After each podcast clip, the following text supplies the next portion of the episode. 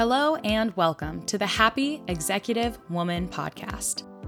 This podcast is for the woman that is a decision maker, leader in her industry, business, family, and community. The woman that finds herself feeling too tired for sex, burned out from all of her responsibilities, undervalued, unappreciated, and overwhelmed. While she is not necessarily looking to slow down, she desires a life filled with more grace and ease.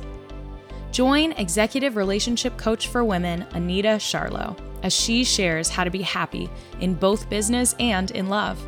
Brace yourself for real life examples of love, liberation, a few curse words, and transformation to help you navigate your work, home, and love life with confidence and calm, all while being in command of your emotions. Episodes are released each Wednesday. And now, your host, Anita Charlot.